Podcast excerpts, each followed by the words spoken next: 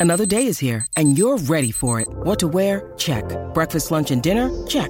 Planning for what's next and how to save for it? That's where Bank of America can help. For your financial to-dos, Bank of America has experts ready to help get you closer to your goals. Get started at one of our local financial centers or 24-7 in our mobile banking app. Find a location near you at bankofamerica.com slash talk to us. What would you like the power to do? Mobile banking requires downloading the app and is only available for select devices. Message and data rates may apply. Bank of America and a member FDIC. When you need mealtime inspiration, it's worth shopping Kroger, where you'll find over 30,000 mouthwatering choices that excite your inner foodie. And no matter what tasty choice you make, you'll enjoy our everyday low prices, plus extra ways to save, like digital coupons worth over $600 each week. You can also save up to $1 off per gallon at the pump with fuel points. More savings and more inspiring flavors make shopping Kroger worth it every time. Kroger, fresh for everyone. Fuel restrictions apply. Hey, everybody, welcome to Performance Anxiety, a proud member of the Pantheon Podcast Network.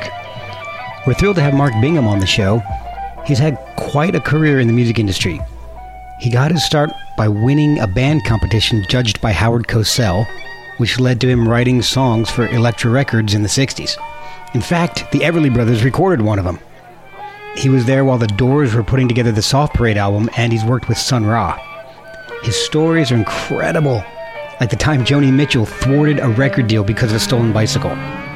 He also tells me who the clown who is sick and does the trick of disaster is from Buffalo Springfield's Mr. Soul. He's staying busy, including playing with Louis Michot and Michot's Melody Makers, and they have a new live album out called Cosmic Cajuns from Saturn. Now look for him on social media. Look for us at Performance ANX. And if you like these shows, consider supporting future episodes by visiting Ko-fi. That's ko-fi.com slash performance anxiety and contributing to the cause. Also, check out Pantheon Podcast Network and listen to other great shows there like Let It Roll, The Imbalanced History of Rock and Roll, and Long May You Young, and a ton more. So without further ado, here's Mark Bingham on Performance Anxiety. Hi, this is Mark Bingham here with the Michot Melody Makers. Michot's Melody Makers. It's plural. In fact, there's four of us. And we are a band.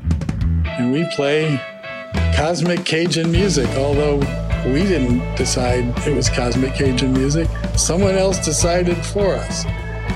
And tonight, you've been listening to me on performance anxiety. Just relax, pour yourself a drink, do whatever you got to do. So, this is a nice, relaxed, casual chat.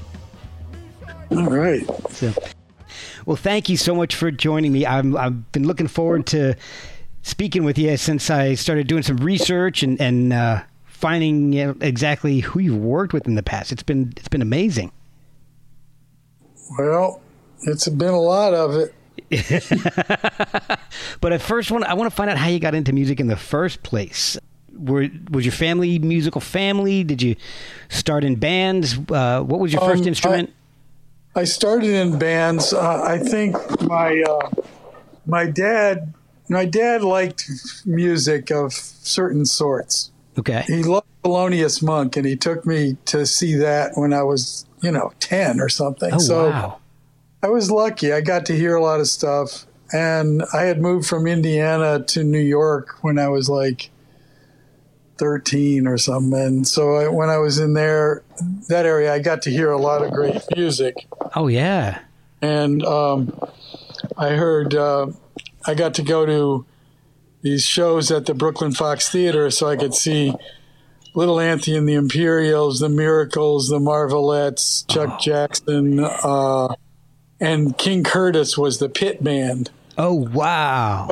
Essentially, I got to see a lot of really amazing black music when I was younger. Yeah. And when I started playing, I just kind of picked up the guitar and I started. Uh, I had actually was singing in this band and I played some guitar, Okay. and then I was started writing songs, and then um, I wrote songs, and then some people liked the songs, and the next thing I knew, I was getting signed up, you know, and to write songs. But the humorous part which is sort of a metaphor for the entire music business, is that what I had was writing were constructions more or less. Okay. I would I was you know writing a little bit of this and it would bounce to that. And then I, I was using I had a friend who had five tape recorders. His dad worked for RCA, the Oh, wow. predecessor NBC, as it were. And so we would go in his basement and we started, uh, this would be like 65, 66, that era. Okay. And we would go there and, and start, and I'd record something, then we'd play it back on one tape recorder and record it to another. And we kept going. That's how we overdubbed. Oh, so we were weird things and uh, people they thought this was really interesting but the minute they signed me up they said okay now learn to write boy girl songs like john phillips and i was like what Oh, gee. you know i don't know how to do that what, what, what are you doing you know so so it became i started trying to be a songwriter and write songs and i was very unsuccessful because i really wanted to just do crazy stuff and i wanted to be like archie Shepp. i didn't and so I it was um, Elektra Records, which was an amazing label then, okay. Yeah. me up as a writer, and they had Jackson Browne. They had a guy named Steve Noonan, who was a good writer. They had a guy named Ralph Kemp that was a good writer. Um, there was a bunch of people. So anyway, it, it was interesting, and I was way out of my element. I was not a hip kid at all. Oh, no. I was, I was just a weird. I, I was more like I was a distance runner. I got up every day at five thirty and I ran seven miles and wow. and I was in training and I was a little too slow for the Olympics, but I was pretty good, you know. oh, wow. And then I just I was going to go to college on a scholarship and all that, but I was like, yeah. Then music came along. It was like, let's see, they're going to give you money to do this, or you can keep getting up at five thirty in the morning and you're still not going to be like all that great. So Right. okay. So, I enjoyed running for a long time, but I didn't run competitively since I was 18, you know. Okay. But that was it. So I started in in with that. I mean, I had bands in high school, and we'd play band battles, and we'd play dances, and you had to learn the you know everything from doo wop songs to all the Motown that was on the radio, anything that was on the radio, plus you know Yardbirds, any blues, and the and we all were started listening to all the blues stuff that we heard because we learned about the Brit bands getting their stuff from it. Right, right. Okay. So it was a it was a time where you learned to play all kind of stuff, and we'd play. We'd go from Little Red Rooster to playing the Walker Brothers. Oh, wow. I mean, it was like really eclectic to Jay and the Americans Oh, to the slow dances, and we'd we just play uh, whatever. And we had, and I swear, I think that everyone, now most of the people in my high school band got record deals, so it was a pretty decent band. Wow. Oh, and they had and this band called Free Beer came out of that. There was a yeah, that's a great name. I love that. And they were on Atlantic, and then a band called Papa Nebo, and I can't remember what the other bands. And then my one of the one of the guys that was in that whole scene, he ended up in the band Looking Glass, and they had that song Brandy, and then he then that turned into Stars with a Z. So Oh. there's a lot. This is all you know, my high school kind of Oh, my gosh. stuff. Well, the Stars was a lot of Jersey guys too. So Oh, man. I, I know. I used to live in Jersey. I lived in Jersey for 13 years. all right. So, I know that- in fact, I was reading a little bit about your history and that your one of your high school band. You won a, a band battle, and the judges were Howard Cosell, cousin Brucey, and Bill Harvey. Right. That's I love cousin Brucey. I grew. He was still doing his oldies show when back when I was growing up in, in like the 80s and, and up into the early 90s. And, Those were the guys. Though you know, I could do Howard Howard Cosell. Bill Harvey was like not all that impressed, probably because I was going out with his daughter. So that made little. That made him like not take me too seriously. but Howard Cosell was like, Mr. Bingham's music. His songs shone were shining like jewels in the night. And You should pre- give up your preconceived notions and look at this young man's talents. You know, or whatever. I would say some shit like that. that's Howard- awesome. He lived in that town. My sister used to hang out at their house, and anyway, so I don't remember him at all. I don't know him. I remember going to get my sister from a play date or something. If I because when she would have been four years younger than me, so you know, if I was seventeen and could drive, and she couldn't drive, and I'd go get her, and Hilary Cosell was there. Anyway, I'm I, hopefully I hopefully my sister would hear this and go, "You're out of your mind. I never did that." Yeah. But anyway, that's memory, you know. and cousin Bruce just went. "Yee." Cousin Brucey, yeah. Uh, I wish Scott Muni had been there. You know, I mean, they Oh. get that whole gang. The Harry Harrison. Harry, Har- yeah, that was a whole scene there, man. That Oh. whole and the K. Never met W's- Murray. yeah, K, but WCBS FM. Oh my gosh, Good radio, and then great. and then so you were in the in the eighties, and then you had uh, what? you- What's the one across the the river there? The really amazing station in uh, Jersey. Oh gosh. It's like the freeform station. What do you call it? Oh, there was well, there was a WSOU, which was really FM. Is it FMU? um, maybe. Well, there was an SOU. I'm not sure. That was more of a college station. No, it's Fairleigh Dickinson. It was that. It was at that school. Oh, okay. I know what you're talking. I don't remember the call signals, but yeah, I know. the you're talking- Columbia station was amazing, and um, it was so. There's a lot of great, you know, you know. Oh yeah. But so music just got. I just got into the. I got into the music, and I, you know, and largely as a fan. You know, when I was a little kid, I mean, I was like eight or something, and I started before my dad took me to see great stuff. I was totally infatuated with the Everly Brothers. Oh yeah. and I had a transistor radio, and I'd sleep with it, and they'd have to come and try to turn it off after I passed out, with because I was eating up batteries, I guess. But I, and I remember, and I loved the Four Seasons, and I went berserk over. I would stay up because WABC was going to play the new single, and I'd stay up late, late, late in case they played it in the middle of the night. And I remember. I was being a camp counselor out in the middle of the a field in the middle of the night with my transistor radio, and Candy Girl came on for the first time, and I just about wet my pants. You know, it was so beautiful. And uh, and then years later, I was working in Malibu on a record, and Neil Diamond was working the night times, and we were working in the daytimes, and and, and then we'd stay there. So I'd hear this Neil Diamond going all night while I was sleeping in the residential part of it. And Bob Gaudio was producing the record, and so and he let me play his bass. And I could tell it was the same bass as like on Walk Like a Man and Big Girls Don't. So I was like, oh my God, I got to ah. play this bass. It was a Telecaster bass with round wounds on it. I Oh, mean, wow. flat on it. Oh boy. So I was, whoa. Of course, I wasn't Bob Gaudio, but who is, you know? yeah, exactly. And so, uh, But so, so the Everly Brothers did end up recording one of the songs that you wrote, though, right? well, they didn't. I never heard it again. How did you find that out? Is that I I do my research, man. Is that in some article? Yeah, because they, yeah, I was so excited by it. And here's how you got. I- I- Okay, I was on Elektra. It, the Elektra got really weird for me. I mean, Jac Holzman only wanted gay Virgos, and I was like a straight Aquarius. Although I don't know who's straight in those days, because when I moved out there, I moved into this house and they had pushed all the beds in one room, you know. And I was Oh like, wow. whoa, you know. And like I said, I wasn't really a hip kid, you know. And Yeah. it's like, oh, okay, this is interesting. yeah.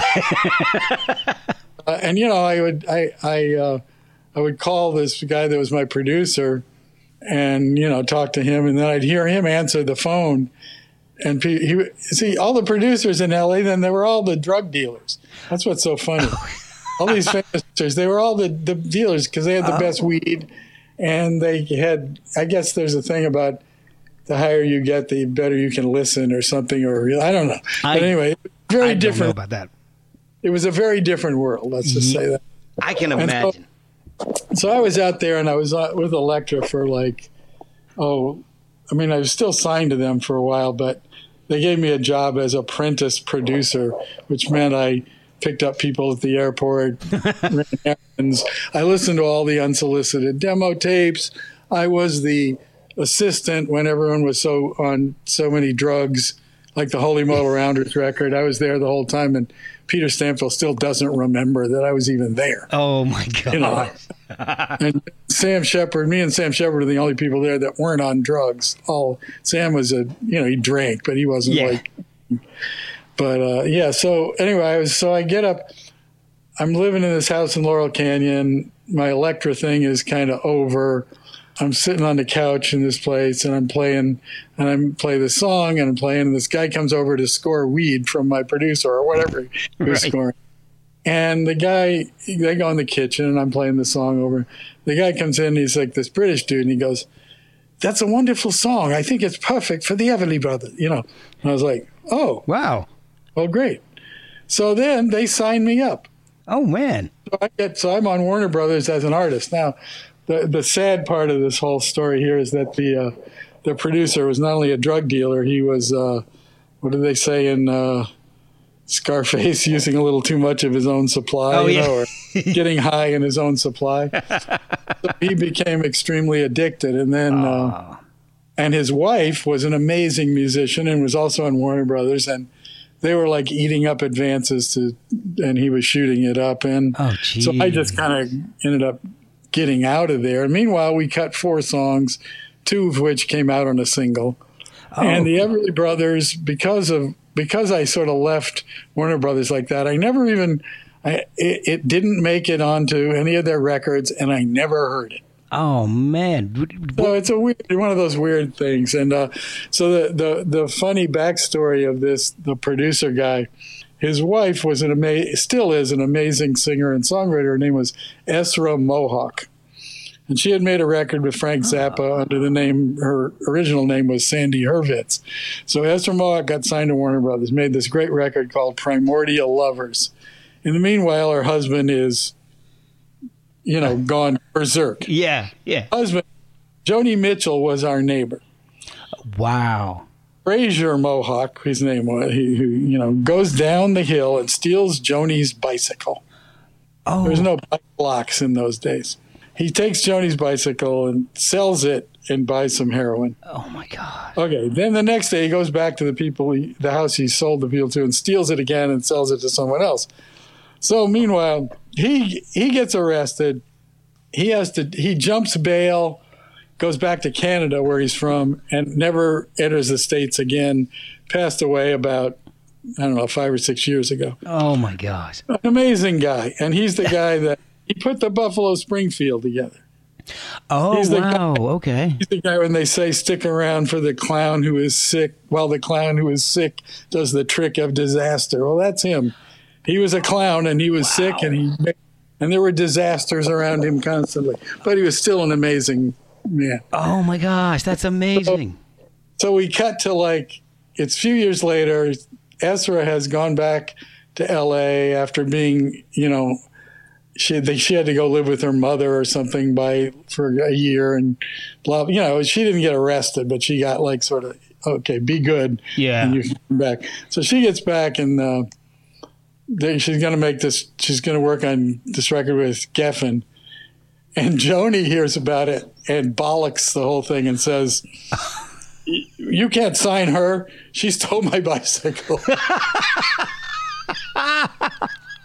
anyway, you know, this is like, I'm sure this is an incredibly painful thing for Essra Mohawk. So hopefully she's not listening to it and drive down and try to shoot me or anything. Oh my gosh. Anyway, that's, you know, there you go. There's the music for you. That's so. And oh, go ahead. Go ahead. no, go ahead. You, you asked me, so I don't know. Well, I was going to ask is that uh, is this around the same time that you got to, to see one of the Doors records being made, and, and which album was Well- that? Well, that was like the the terrible record, the Soft Parade. Oh, okay. And well, you know, they spent 900 hours on that record. Oh my God. Yeah, and it, they didn't have any songs. They didn't. Okay, the first Doors record to me amazing. The second Doors record pretty decent. Yeah. Waiting for the Sun, it's cool stuff, and they started getting eclectic. It was more like that was their uh, version of the REM Out of Time, you know. Yeah, yeah. We've run out. We let's put all the old songs that we didn't like to put on our first two records, and maybe we'll come up with something, and maybe somebody can figure. out. And then by then they were cooked. Yeah. So the parade was like, and then it was like, oh yeah, let's let's take this weird band that has no songs left and put strings and horns with it. That'll work. so That's all it takes. uh, so anyway, it was, but you know, I thought Jim Morrison was a really nice man. Yeah. That's all I could say. I mean, he was he was nice. He wasn't he, the lizard can't, you know, Yeah. what that that whole shtick. I don't, so yeah. when did you move from writing and, and assistant producing to actually being the, the, the full on producer where you had full control? What was the first job that, that you had full control on? Well, I- full control. So, like uh, me as a producer, is full control is never an issue because it's not what you do. You, you you bring this and bring that and do this and do that, and maybe you have a vision, but control is not the right word for yeah. Yeah, But I mean, I went in. Let's see. When I went back to Bloomington, Had, uh, Indiana, where I was born, and and I went to back to school there. And I started working with some of the bands there, and that's when I started doing it. And then I, uh, I put together. I kind of joined this band that had been a band for a while, but it was it was kind of a floating hippie band. And then, uh, Okay. and that's about when I started doing it. So I think it might have been nineteen, I think nineteen seventy. Okay. And so, I mean, and I'm looking at some of your credits, and the, it's blow. It blows me away. Some of these bands have you worked with, like Flat Duo Jets, Glenn Branca, um, John Scofield, REM. Um, you know, so how did the REM Out of Time job come about? I mean, you- worked on the Oh. strings and stuff, and, and all for that. Here,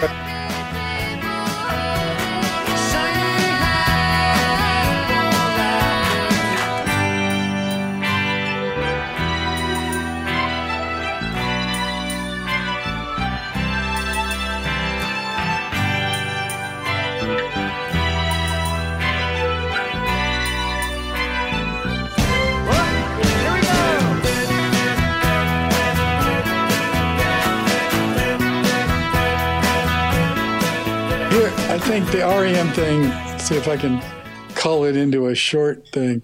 I had. It goes back to working with Hal Willner, Okay. and Hal. Hal, it's been Hal's been three months gone now. Jeez. Oh wow. Anyway, uh, yeah, he he died the day there was twelve hundred people died in one day in Manhattan. Oh. wow. Anyway, yeah, it's a bummer. You know how I'd been doing this stuff. I'm remember how. Oh, right, right. Now I remember. It was uh, we were doing. You know, we were doing these multi-artist records with like Thelonious Monk or Kurt Weill, and then we were doing one for Disney and classic Disney stuff Okay. and it was kind of like um, I knew, I sort of knew Natalie Merchant, and and I thought, well, it'd be great to do. Uh, Drip, drip, drops, little April shower, be the tune, and Bambi. You know, Yeah. Yeah. you know, we love movies where they kill the mother in the first five minutes. No, um, no, it just that's terrible. it's terrible. Oh, uh, I hated that movie because they did that. Or like I was, I'm still traumatized. I'm not even sure I've ever seen that all the way through. don't you know it's it's brutal it's terrible um, you know and don't go back to Fassbinder movies. They suck 40 years later. And uh, what else? Oh so anyway so I get Natalie and I'm talking to her and we are going to do this. Oh it sounds good. I'm saying well we need a back and forth male foil. Said, what about like this guy Ian from Echo and the Bunny? Oh yeah that'd be great. What about the, and, and then we could, there were a couple of people she mentioned. Oh, we couldn't get them. We couldn't get them. And then she says to me, "What about Michael Stipes?" This is 1987, and I go, "Who's that?" Right. Literally, I don't know. yeah. And and she goes, "Oh, he's the REM." I was like, "What's that?" She's like, "Really?" And I was like, "I don't know. I'm you know in the middle of this other stuff. I I live in New Orleans. I'm not on the scene. What do I know?" So anyway, so I check it out and I was like, oh yeah, yeah, no, he's cool. That'll work. So uh, anyway, he he calls me, and I say, tell him about it. He goes, fine. And uh, anytime I, uh, if I said anything aside other than what we were talking about directly, he would say to me, dude, save it for the book. wow. Yeah, and I was like, okay. So I quickly learned. You know, He didn't want to hear my any of my insight on anything. Oh, but so anyway, and then I asked him, well, how's how's the what do we do with the money on this thing? And he is like, oh, you have to talk to Jefferson. So I was like, okay. So then this guy Jefferson calls me. And then we set it all up, and we set it all up to record in Atlanta. And Hal can't go, so I go by myself, and we go to the studio. And there, and first off, we go. They they say, REM tells me, "Oh, you're you're staying here," and I'm like, because I'm used to crashing on people's ha- couches, right? Right, right. I'm not like you know these. We were on A and M Records, but this it was not like we. I mean, we might have stayed at the Chateau Marmont a few times, but it wasn't like we weren't like rolling in it. Right. It wasn't our shit.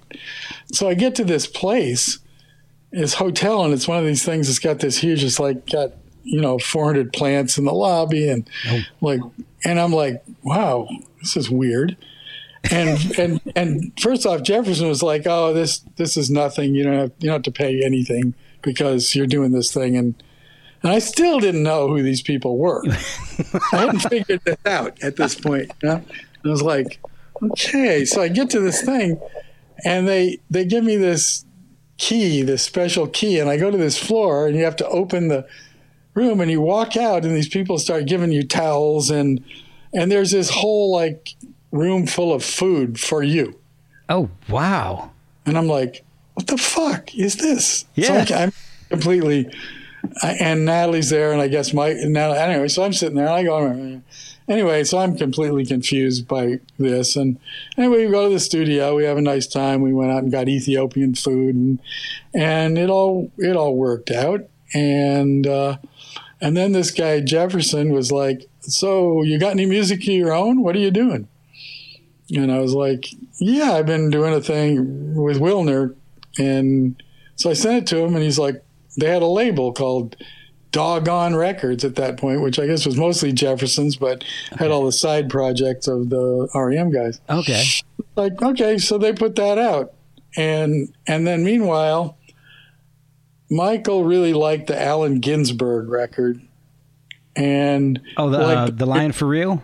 Line for real. And he liked the weird shit that I did on that. So when they got to the point of I I started visiting them, I went to Woodstock during the Green recordings, and they would ask me shit like, "What do you think about this cello line? What about this one?" You know, and I was like, "Ah, I like that one." You know, yeah. she's good. She plays great. Yeah. You know? I mean, I don't. You know what I know. You know, so that by that point, I knew who they were. Yeah. And at this point, I think my son was a baby, and Michael took all these videos of him, and then he projected them bouncing behind the band on stage. You know, so it was like, whoa. Oh, cool. And so, and then I became friends with Jefferson and from, but the, you know, um, I think Peter and Michael, Mike Mills didn't really, they weren't sure what I was going anyway, by the time I got there, they wanted to bring me in, but Michael wanted me, and the other guys were like, what do we have to do that for?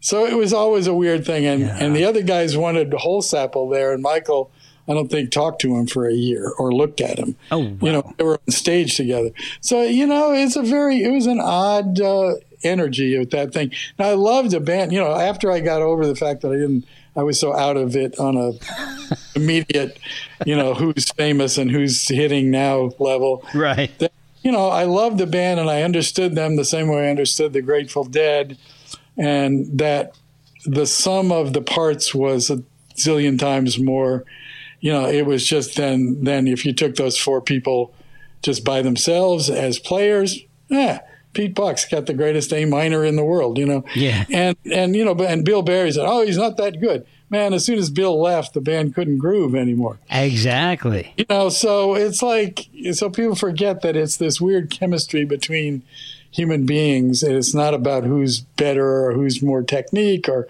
it's just that, you know, and, uh, yeah, I mean the Dead made all this amazing stuff, and they're you know they're all right, you know, but Yeah. it's not not the Bill and uh, Mickey. They're not Dennis Chambers, and they're not you know Adam Deitch or something. They're like, you know, they're just guys, you know, and they were into it.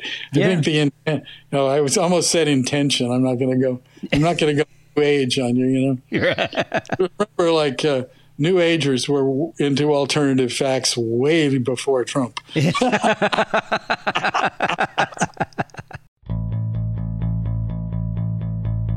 We'll be right back after a word from our sponsors. Ugh. So you mentioned that you were in New Orleans at that time. What brought you down there? You, did you go f- from New York to New Orleans? Well, I went from New York. I was in New York, you know, and I would, uh, you know, I was working. I had construction jobs. My ex-wife was got a job on Saturday Night Live as the photographer, Ooh. and then that lasted a year. And then they were switching around and and anyway, I was like working construction. She got a job as a waitress. It was the middle of the summer of 82. I was kind of like, ah, I'm sick of these. You know, I mean, I was, the scene was like, it was really, I mean, I still have a lot of really good friends from that era, you know? Yeah. But it was not something that I really felt all that great about um, musically, you know? Okay and I liked playing with Branca, but I didn't like there were certain things. I anyway. So and so I just so we said, well, I was trying to write a play. I had a really crazy idea, and I thought, well, I'm going to take some time. Let's sublet our place, go to New Orleans for four months, and I'll write, and I'll just ride my bike and write and see what happens. You know? Okay. Yeah. So I did. We did that in the four. Meanwhile, Patty, my ex-wife, Patti Perret, her name is, she got uh, a book deal doing a uh, photo book of science fiction writers. Oh, so wow. suddenly on the road taking pictures of Octavia Butler, you know. Oh, it was pretty awesome. And Sam Delany and Joanna Russ and and uh, Ursula Le Guin and you know Isaac Asimov and See, you know I'm jealous of that because I I was a photographer for years. I went to college for it, and all. So that. Oh, okay. Well, that that book is still floating around. Oh, what's it called? I have to I have to find that. It's called The Faces of Science Fiction. Oh, okay. I'm gonna have to look for that now. You know, it's it was like, I think I threatened to kill the guy because the printing was so bad. So, but, you know, it's a oh. great way to relationship, you know, yeah. but I don't do that kind of stuff anymore. Uh, no, I didn't really threaten to kill him. I just, uh, but so yeah, so we stayed in New Orleans, and the guy, uh, this music writer named Howard Mandel, he had sublet the place, and he kept it till '89 when they sold the building. Oh wow! And so I, so we didn't ever went back to that apartment, and I still had my studio space in New York, which I'd go back and forth to and then Phil Glass took that over, and so I shared that with them for years. Oh wow! My, bedroom in the loft studio was the Phil Glass tape storage room, so I'd wake up to looking at Einstein on the beach oh volumes. my god! Yeah, weird, and, and and that was great, and I like really like Don Christensen who worked there, and Miles Green, and Dan Dryden, and this Kurt Munkacsi was there. And, they had a receptionist that hated me and thought I was like the devil, though, so that made it hard. They'll oh, see man. her looking at me disapprovingly. well, I, want, I kind of want to know why she thought you were the devil. I, I'm not really sure. so you you you have worked with some really interesting people, made some um, really unique music, like Glenn Branca. But you also co-produced Sun Ra's uh, Pink Elephants on Parade. That had uh, to be uh, interesting.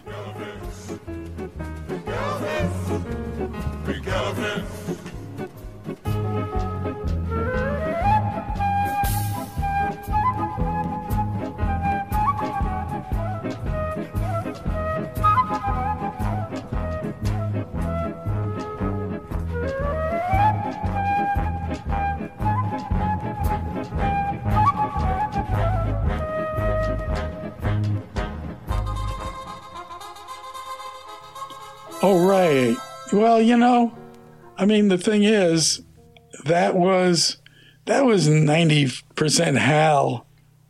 I mean, I was a Sun Ra fan, and I went to see Sun Ra. Way before that, I had seen Sun Ra like five times, so I knew what to expect. But basically, the funny part was, you know, it was like, okay, you, we've got six and a half minutes on this, so like make an arrangement for that. Well, Uh, you know, analog tape running at 30 was what 16, almost 17 minutes, and the tape ran out. So then it was had to cut it all together, and it was before Pro Tools, so that was a huge ordeal to turn that into what it became. But then they got really to it and played a lot of Disney music afterwards. So I thought that was interesting. Whoa, wow. You know, became you know Disneyfied because there's a lot of great music in that you know pre, you know, you know it got weird by the 70s, but you know. Oh yeah, I can imagine. then it came back. I thought Aladdin was great, but you know. I think that's a Disney movie. I don't know. I, yeah, yeah. I think every version of it is at this point because they they just released one with like a live action type of one with. Oh uh, yeah, I don't know, but that you know, there's the the people that wrote that music were really good. You oh, know, oh, yeah. I'm I'm not a big show tune Broadway fan. Kind of like, I mean, I Sondheim. I work with this guy Michael Cerveris, who's done all kind of Broadway stuff, and he's and you know he's a, just a brilliant freaking musician. He was also in Bob Mould's band, was the lead uh in Tommy. You know, he's like, wow. and he. Well, there's this other this project we've been doing lately. This Peter Stampfel hundred songs. Okay. One song a year for the 20th century, and Michael Cerveris played on that and was ridiculously good. And I mentioned this like thinking about Aladdin and theater and theater versus music. And so many people that are in the theater are great musicians, but when they go out and try to do it in the rock and roll world, people don't take it seriously because they're actors. You know, right. so stupid because you know Cerveris can totally rock, and just because he can do Sondheim yeah. and a doesn't mean he can't rock. You know, so this yeah. this is one weird things that always bugs me is like because you know so many people have so many great talents, and then people are, eh yeah, you should go back. You know, it's the stay in your lane. Yeah. Yeah, you know, and but yeah. I have all right. So I have questions. But then, uh, you know, I mean, I, I, think I was entirely inconsequential on that, and think, I think I don't know how that ended up in any press, except it Sun Ra was from Saturn, and so is our band, you know. So, so that became like, oh, okay, worked with Sun Ra. I, I saw Sun Ra once A friend of mine got really drunk and he hated the band. And he danced in front of the stage and and said, "This is bullshit. This is bullshit." And then the whole band started yelling back at him, "You're bullshit. Oh, You're bullshit." It was good. and then he and then Sun Ra brought a had a cockroach and somehow anesthetized it. It wasn't dead and put a bunch of rhinestones on it and handed it to someone in the audience. I kind of like that. Oh my gosh, that's crazy. yeah, the Bluebird, Bloomington, Indiana, circa '74, maybe. Oh wow! Anyway, all right. I I saw two stories that I, I have questions about. Okay. All right. The first one is that uh, NPR is not very happy with you or uh, Andrei Codrescu. Oh well, that's so long ago that they wouldn't. The people at NPR wouldn't even know we exist. Andre's like an, old man living in the woods, and uh, and and he's not on. I don't know if he's on anymore because I never listen to NPR. I mean, I do when I'm driving my car, and it's you know, but I don't want to hear. I don't want to hear the news. You know, I don't even. I don't. Yeah. I don't even look at it. I mean, you know, I look at science and I look at, I study economics and I study certain things, but I don't study the idiots. Right. You but know. so so this was this was uh, the Christmas album that. Oh, we did this. Okay, I would work with Andre on his. Uh, he would you know give his little blurbs. He he you know he's the inventor of the word wannabe because he called all these girls that uh, were uh, imitating Madonna at a Madonna concert in the early '80s. He referred to them as wannabes, and it caught on. Oh, cool. I never, so, I never knew that. Andre's claim to fame, aside from surviving as a writer and surviving Ceausescu or whatever, you know. Yeah. Uh, and uh, so we did this. So we had this thing that we made a record of, which is a beautiful record. Although it's a, it's a little dated now because it's that was what is it 1997, right? Yeah. But it's called the Valley of Christmas, and it was a Romanian folk tale, kind of like the Troll Under the Bridge, but it's about a boy who never wanted to grow old. Okay. And and his adventures finding the Valley of Christmas, where every day was Christmas. And then when he decides he gets sad and he decides to return, he wants to return home in his in his 65 Thunderbird and he drives and drives and he sees nothing but miles and miles of dead TV sets and, and anyway, so it's bleak. So at the end of the thing, there's no humans left. He's the last human on Earth and he dies. So apparently they didn't vet. This is the NPR All Things Considered Christmas show. I, I, think that whoever the producer was probably got way worse than we did. Yeah. They stopped using any of my little tidbits for between things and and they sort of slapped Andre on the wrist, I guess. But, oh, but I, really, I haven't done anything for them since. And I I did a lot of stuff in the 80s and late 80s and early, a lot of recording. We did blues stage shows and some, you know, anyway. So yeah, it's like I wouldn't know. Oh, I wouldn't any of that stuff anymore. It's like, you know, you work on something for a while, it disappears, and then it's now it's a whole other thing. Yeah. But we did do in the, in 2007 or eight or something. Donald Harrison, the sax player and right jazz composer guy, he uh, he made those da da da da da da da. He made a bunch of those. Okay. You all think considered themes oh, yeah, yeah, yeah, yeah. in New Orleans style in my studio. So, you know, so that was as close as I've gotten to them in years. all right. So the other question I had, because I didn't really see any details on this, I just saw a little blurb that said you uh, did a, a CD with Andre Williams called "Fattening Frogs for Snakes." and you said it was one of the weirdest sessions you've encountered in almost 50 years of recording. Well, Andre, I loved Andre, and and he, uh, you know, he was around, and he was a friend of John Sinclair's. This was really a John Sinclair project. Callous fingertips pressed down on the strings of beat up guitars on small town street corners or broken down backwoods joints in the darkness of Saturday night.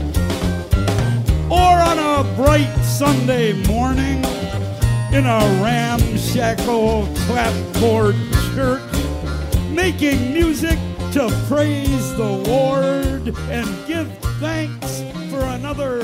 That he brought Andre in to be sort of the music director. Okay. But let's just say we were in we we had this house in the lower ninth ward, right on the industrial canal, industrial channel, whatever they call it. CTC, they call it, cross okay. the canal. Okay. The CTC boys didn't come visit us. Um, and so we would set up in there and we had a little Pro Tools rig. It was early Pro Tools, it was 2001. And so we had musicians, and Sinclair brought some dude came from Detroit, and uh, we were in the middle of building my new studio. Then I didn't have a place. I don't even know if I had a place to live at that point, but, but Andre, Andre was in the midst of being Andre, and so we would have good days and bad days, and the, if it if we stayed under the if we stayed in one fifth of Bacardi and two walks into the neighborhood, it was a good day. so we recorded tons of stuff, but the musician became really frustrated because he would disappear, come back, and tell him to do something completely different the next time. So, oh, you know, it was kind of wild. We had a good, and then I would have to drive the singers back to near the airport every day. You know, it was one of those like jobs where I was like, I was more like, I would run around and get food. I would go this, you know, the thing of being yeah. a producer. I don't know. Was I a producer on that? What did I? I just recorded. I don't really know. Maybe I'm no. You know, that's the thing. I don't remember because what do you do? You know, these things that you do. But Andre, you know, brilliant guy, and you know, in theory, the in uh, what do you call it? Uh, folklore. Yeah. he, he was Aretha Franklin's boyfriend when they were teenagers. Really? So think about that one. Wow. And he he was talented enough on a large music scale to conduct C.L. Franklin's choir. Oh my gosh. So, and then all those great 45s and all the raunchy stuff that he did out of that, you know, yeah. it's, uh, so you see, you know, the, the closeness of heaven and hell. Yeah. One of the albums that uh, I didn't even I didn't actually realize you worked on that I have liked since it came out, really, I just in researching this realized that you were involved in it. Is uh, James Blood Ulmer's album uh, "Bad Blood in the City"? Oh yeah, well I just recorded it, and Vernon Vernon played on it, and I, I love Aubrey Vernon. And Charlie played violin. Charlie Byrne played violin, Yeah, and Leon. I, I remember that whole session. It was pretty pretty great. I'm a I can't huge- the bass player though. yeah, I'm a huge Vernon Reid fan. So uh, when I when I saw that, I, I was so thrilled to see that come out.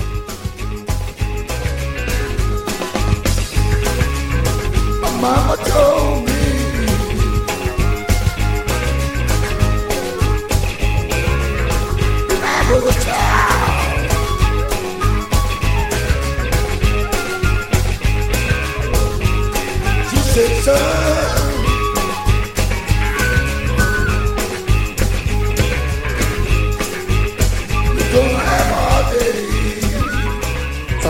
that was a great record. I thought I wasn't crazy. I didn't mix it, and I wasn't crazy about the mix because they they did the stick the blue the modern blues stick the bass drum up in your face thing, which is not Yeah. really the way it was played.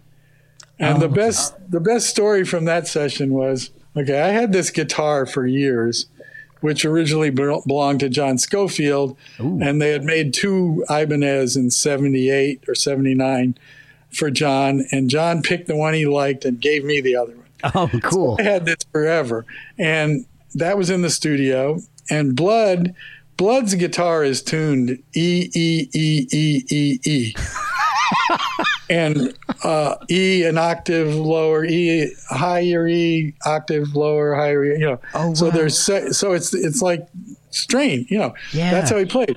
So in the middle of the session, his uh, guitar broke, and he had to play mine, which was in regular tuning Oh God. and he didn't hardly sound any different. So, I mean, he preferred to play in his weird tuning, but when he played on a regular guitar, he was brilliant. Anyway, Oh my God! it blew my mind. That's amazing. Yeah. Oh, so- so how did you end up meeting Louis Michot?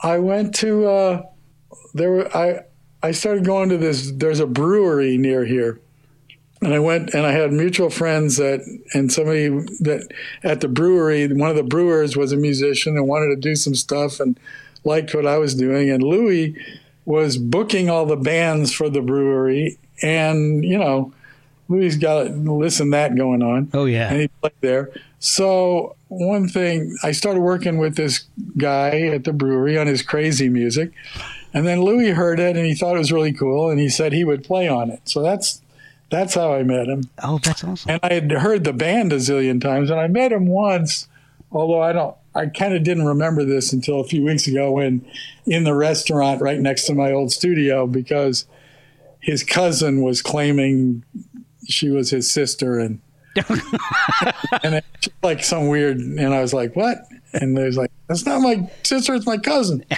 and that's and I you know it was like a two minute meeting when I was going in to grab a coffee for someone and I was like oh okay well and he'd been in the studio for something but I can't remember and I didn't work on it and it wasn't like the T-Bone Burnett things or any of that it was some it was mm. some movie but I can't remember what it was So when did you guys start to actually play together with the Michot's Melody Makers?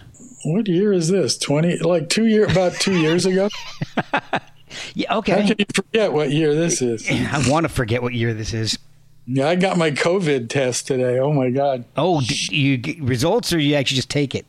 No, I just took it. I just got the shit stuck up my nose. Oh, my wife had. I, I have had no symptoms. I've been isolated for four months, yeah. uh, but I just figured, why not? Better I, safe I've, than sorry. I've had checkups and I had no fever. I have no this, you know. But you know, I just figured, you never know. Let's go see. hey, might as well. You know, better safe than sorry. Yep. So So anyway, Louis, yeah, Louis was again. They were Louis had the Melody Makers, which was mostly a trio, and they were playing. And I'd been working with them on in recording them, and you know, and then on different things with Louis. And then uh, he said they said, "Well, come over and sit in." Like great. So I went over there and and it was amazing. And we were like, "What the hell?" And then I just started doing the gigs. It was that simple. wow. And you know, to this day, we've never had a rehearsal. Really? No, we've made it all. I mean, Louis directs it, and we we learn the stuff on stage. Oh my! And I, I've played shows with him where we played no songs that I knew for two hours.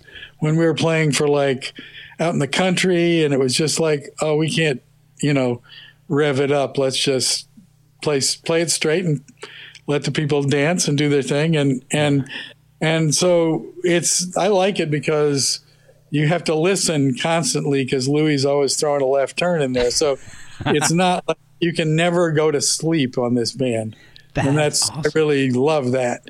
And the fact and Bryan Webre and uh, Kirkland Middleton are both really, really good. Oh, so yeah. that makes it really fun because you know we can really uh, we can blow it up pretty good. You know. Yeah, I, well, I've really enjoyed the album Blood Moon. That's uh, I think dance. I, I my I can't do Cajun, so I'm gonna dance carré carré. That's my favorite track off that album. I absolutely love that song.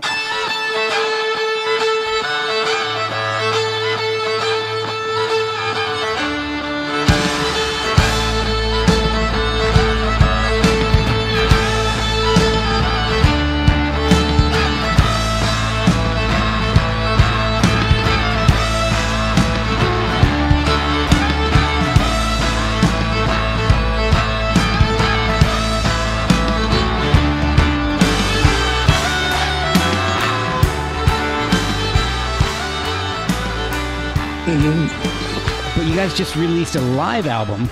Uh, there's no song called Blood Moon on the album, but you on the Cosmic Cajuns from Saturn, there is a song called Blood Moon. Right. And I don't. You have to ask Louis about that. I have no idea. What now, is, it, is Blood Moon is that a pure improv? no, no. That, Okay. uh, well, that night. ah, no, I think Louis knows what he was doing. We're like going, oh, that's what he's doing. I mean, you know, it it was like uh, when those things work, they're great, and when they don't work, it's like you know, Jazz Odyssey at Knott's Berry Farm, you know. and hopefully, we're we're we're on a level that even when it's you know, we don't play long enough to make it horrible if it really isn't working. So, Oh, that's good. um, it's, it's funny because this is kind of continuing the uh, the, the whole tradition. I, well, not really a tradition. I've had. Let's see. Louis has been a guest on this on the podcast. I've had uh, his cousins, the Rayo brothers, have been on. Uh, Okay. I've had um, Johnny Campos came on. With, Oh. Yeah, he, he when when Weeks Island came out, he he was on. We spoke with him, and and now you. So this, I'm, I almost feel like part of his family at this point because I've had so Yeah. many people involved in his music on. oh, good. Well, you know, you get uh, Brian's got a cool thing coming out with a, uh harp player named Cassie Watson who's really killing it, and so you maybe you'll get a chance to talk to them, and you can get everybody in the entire. That would be great. what have you been up to besides getting, uh, you know, st- stuff stuck up your nose for COVID? Have you been working on anything while everything's been on lockdown? Oh yeah, well, I mean, uh, we I finished this. You know, the the Melody Makers record is funny because when we we're going to do this live record, and I was like, okay, I'm going to hook up. We're bringing gear in, and I got that, and we got you know good mic preamps. We set it up. We got it sounding good. But I was really, it was like, I'm a guitar player on this. I'm not like, you know, okay, fine. So then somebody was going to mix it, and then they mixed it. and it was like, oh, that's not that's not right. And somebody else started, oh, that's not right. So then it was like, okay, fuck it, I'll start. So I worked on it. Not right. I know. But, you know, I don't want to know how the sausage was made. You know, I mean, I wanted it to. I just wanted to have fun and play guitar in a band, and Right. but so I ended up working on that, and that was like you know a good amount of work because we had. Uh, four sets to listen to. So you had to make refs of four sets, listen to it, do this, do that, throw in your two cents, and then eventually Louis came up with the eight songs that seemed to work for him, and and then we, you know, and worked for everybody.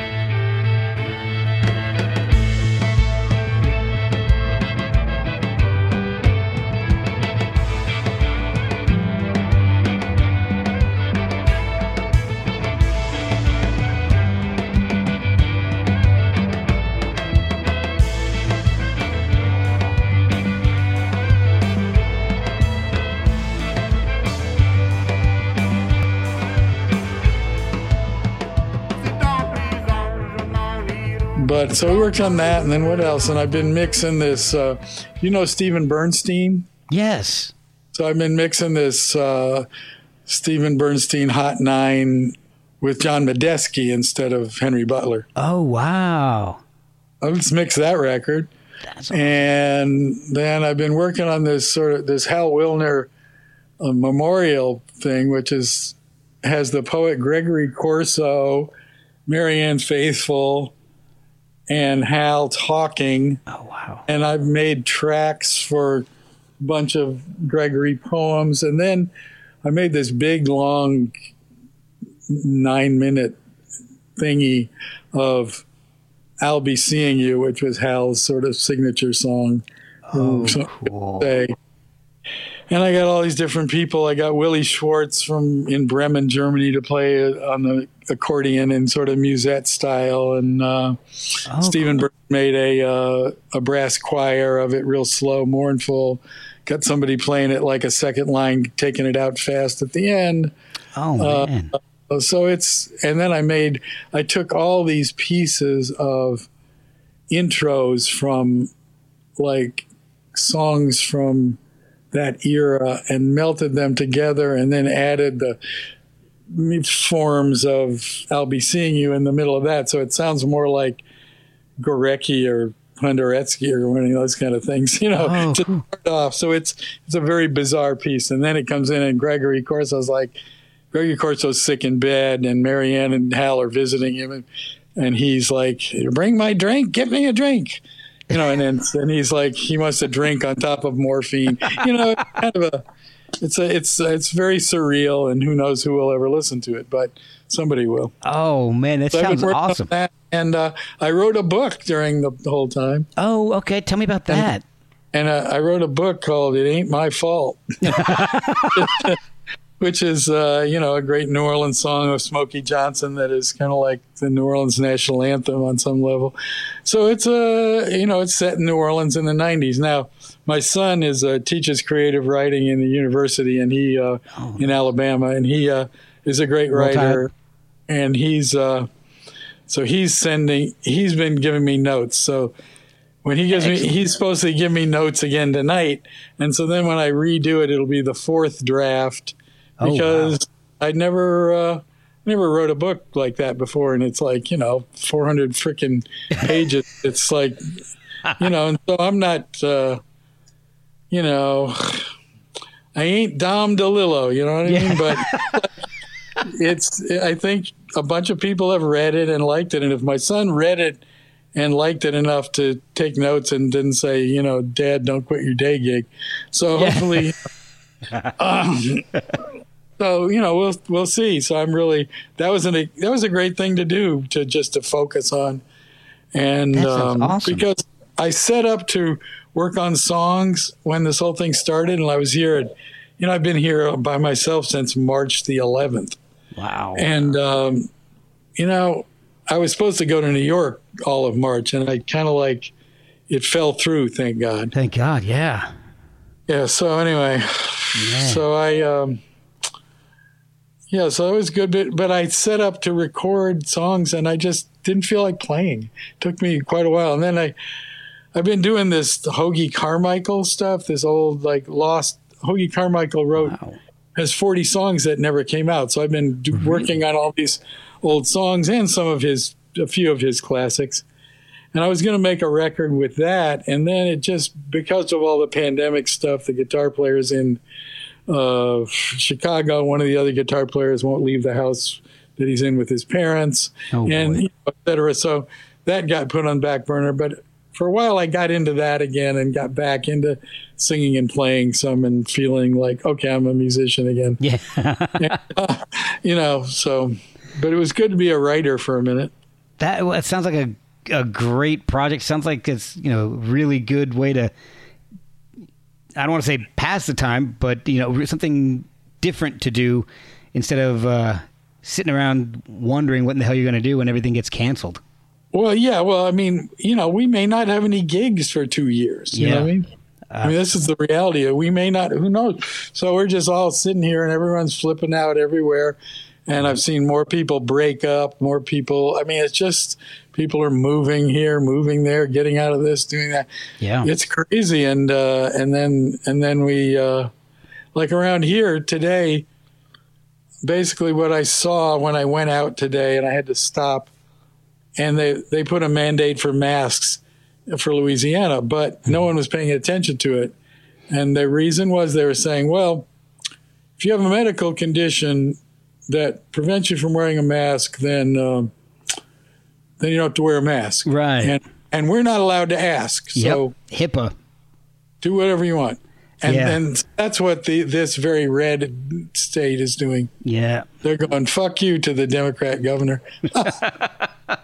Well, Anyway, I mean, I've I've kept you for almost an hour, and I mean, I wanted to I want to thank you so much. Is there uh, social media where people can follow you for for uh, if the if and when the book comes out, or any of the uh, music? there will be at some point, but I haven't really. You know, I've I've made it this entire time without a manager wow. or an agent or a website in my entire life. That's So awesome. I, I take, I feel like it's like I'm like the uh, Odysseus thing, like where he's uh, he blinds the Cyclops, you know, yes. and then he could get home like in two days, but he's a, an asshole, and he tells the Cyclops, "I did it. It was Odysseus who fucked you up," and the Cyclops tells his father, Poseidon, and it takes him ten years to get home. Yeah. So that's sort of how I feel about promoting things. okay. well, uh, everybody keep an eye out for these books, and the music from Mark Bingham. All right. Man, thank you so much for, for spending so much time with me and, and telling me some awesome stories. These these stories are fantastic. Good.